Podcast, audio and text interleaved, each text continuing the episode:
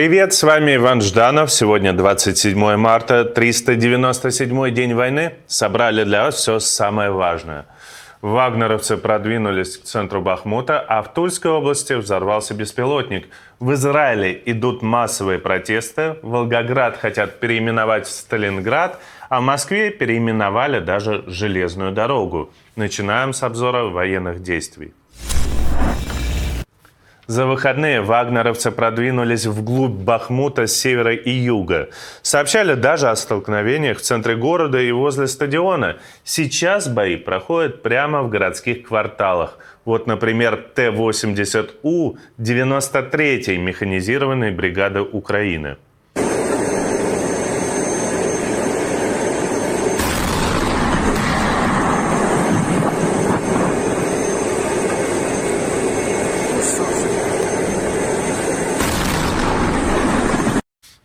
Ужас, как все разрушено. Вагнеровцы смогли захватить как минимум один из цехов завода цветных металлов. Там уже записывают ролики пропагандисты. Но промзона Бахмута очень большая, и, судя по всему, сражения за нее продолжаются. Для ВСУ ситуация сложная, и командующий сухопутными войсками Украины сказал, что они просчитывают вообще все варианты развития событий, будут действовать по обстановке. Видимо, это он говорит о возможном отступлении. Российская армия подтягивает на фронт новую технику. Тут надо оговориться, как новая. Это те самые модернизированные танки Т-62. Теперь их заметили на железной дороге. Тем временем Z-каналы пишут, что в отставку отправлен генерал-полковник Мурадов, тот самый, который безуспешно штурмовал Угледар. Под его руководством 155-я бригада морской пехоты России понесла катастрофические потери. Сам Угледар продолжает оборону и сейчас выглядит вот так. Целых домов там не осталось, небольшой город превратился в крепость. Сопротивляется и Авдеевка. Российская авиация обстреливала ее на выходных. Были разрушены несколько многоэтажек, но, судя по всему, местных жителей там уже нет. А уже сегодня украинские войска нанесли удар по Мелитополю. В техникум, да? Вроде. Нет, наверное, оккупационные власти сообщают, что частично разрушено здание возле местного колледжа на проспекте 50-летия Победы. Украинская сторона заявляет, что удар нанесли по базе российских силовиков. А в Тульской области вчера упал беспилотник. Был разрушен частный дом, 3 человека пострадали. Российские военные заявили, что это был украинский дрон Ту-141 «Стриж», и его сбили с помощью системы радиоэлектронной борьбы «Поле-21», которая выглядит вот так. Вот такие обломки после взрыва нашли местные жители. Кстати, никаких крупных частей дрона не показывали. А конкретно этот обломок очень похож на те, что находили в 2018 году в Сирии после бомбардировок. Тогда работали зенитные системы С-200 сирийцев. Вот посмотрите, очень похожи. Поэтому есть подозрение, что обломок этот от российской зенитной ракеты С-300, который в том районе тоже развернуты. Да и воронка похожа на те, что появляются после российских атак Украины как раз с ракетами С-300. Есть версии, что взорвалась именно упавшая зенитная ракета, но, конечно, учитывая, что дрон Ту-141 советский, в нем могут быть и детали, схожие с деталями советских зенитных ракет тоже. Украинские танкисты вернулись домой после обучения на танках Challenger 2, об этом пишет Guardian.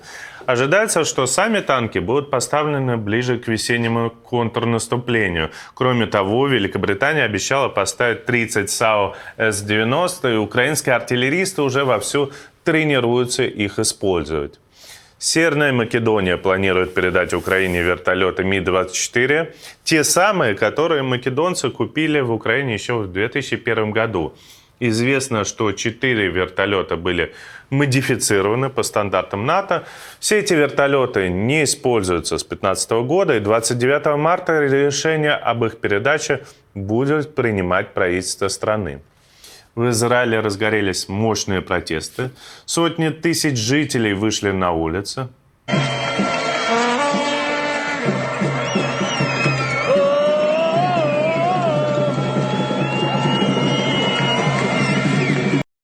И все это происходит из-за судебной реформы, которую продвигает премьер Нетаньяху. Она должна уменьшить возможности Верховного суда отменять законы, дать правительству больше влияния на выбор судей.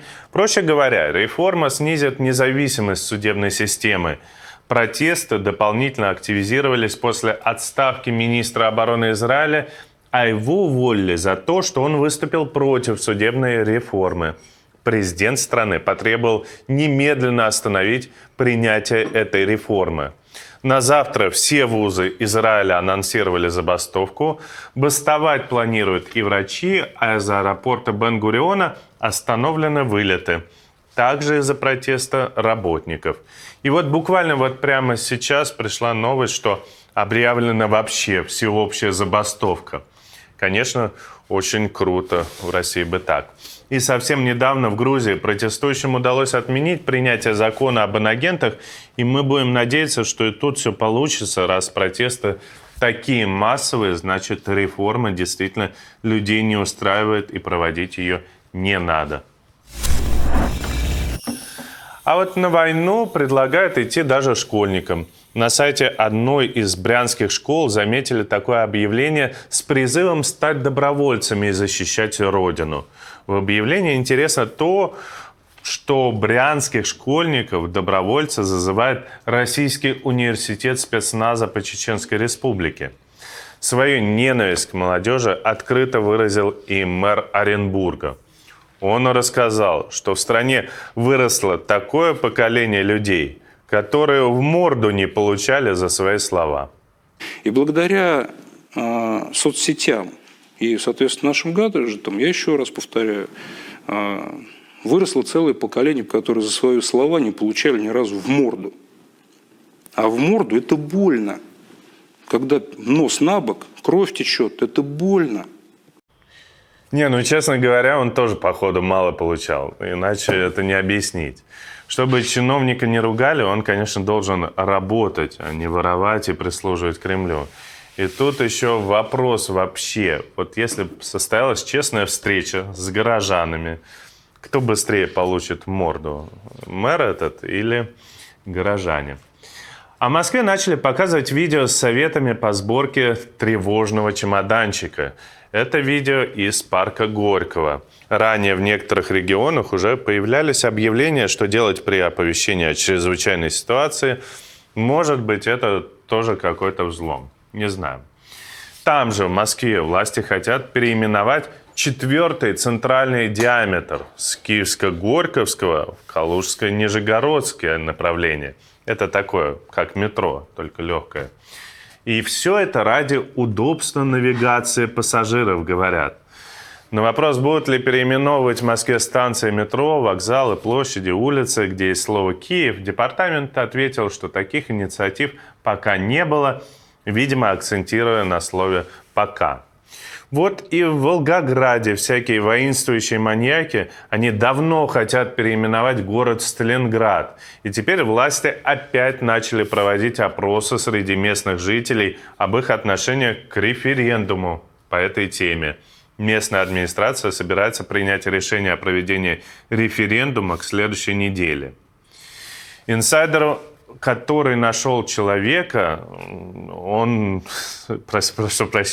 инсайдер нашел человека, который издевался над похищенными из Украины детьми. И им оказался бывший сотрудник Беркута Валерий Астахов. Во время Майдана он был на стороне силовиков Виктора Януковича, а после аннексии Крыма принял российское гражданство и перешел на службу в МВД в Евпатории. Астахова опознал один из мальчиков, который рассказал об издевательствах в лагере в Крыму. 17 детей из этого лагеря на прошлой неделе были возвращены в Украину. Про Астахова также известно, что в 2014 году он вывозил детей из Славянска в Ростовскую область. Детям было от 2 месяцев до 12 лет. Ну а весь интернет уже второй день обсуждает слитый разговор Иосифа Пригожина и Фархада Ахмедова, где они чехвостили Путина вообще, на чем свет стоит, похлеще, чем это делают мужики в гаражах. Обсуждали войну в Украине, дальнейшую судьбу страны также. Интересно в этой записи также послушать про отношения чиновников в окружении Путина. Со многими формулировками в отношении Путина и его чиновников невозможно не согласиться. А некоторым цитатам позавидовал бы Тургенев, чего уж тут и говорить. Поэтому советуем вам послушать эту запись целиком. Ярким моментом в этом диалоге было, пожалуй, все там. Много ярких моментов, поэтому послушайте обязательно. Вот даже важным историям источник в спецслужбах, кстати, подтвердил подлинность этой записи.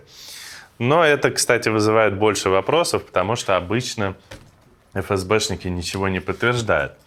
Ну, посмотрим. На этом фоне вообще смешно кажется, как вчера Пригожин пытался выкрутиться, что запись поддельная, во всем виноваты нейросети.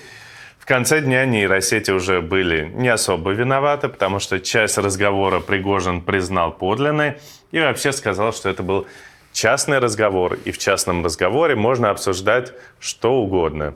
Интересно, чем закончится вся эта история, но Пригожину явно не хватит смелости признаться, что он думает именно так, как сказал в аудио, может, Валерий за него признается. Это были все важные новости к этому часу. Если вам понравилось, то обязательно поставьте лайк, напишите комментарии, вообще сделайте что-нибудь, что угодно сделайте. Поддерживайте нас на Патреоне популярной политики. Тогда, если захотите, мы выведем ваш ник на экране вот сюда. Всем, кто уже подписался, большое спасибо.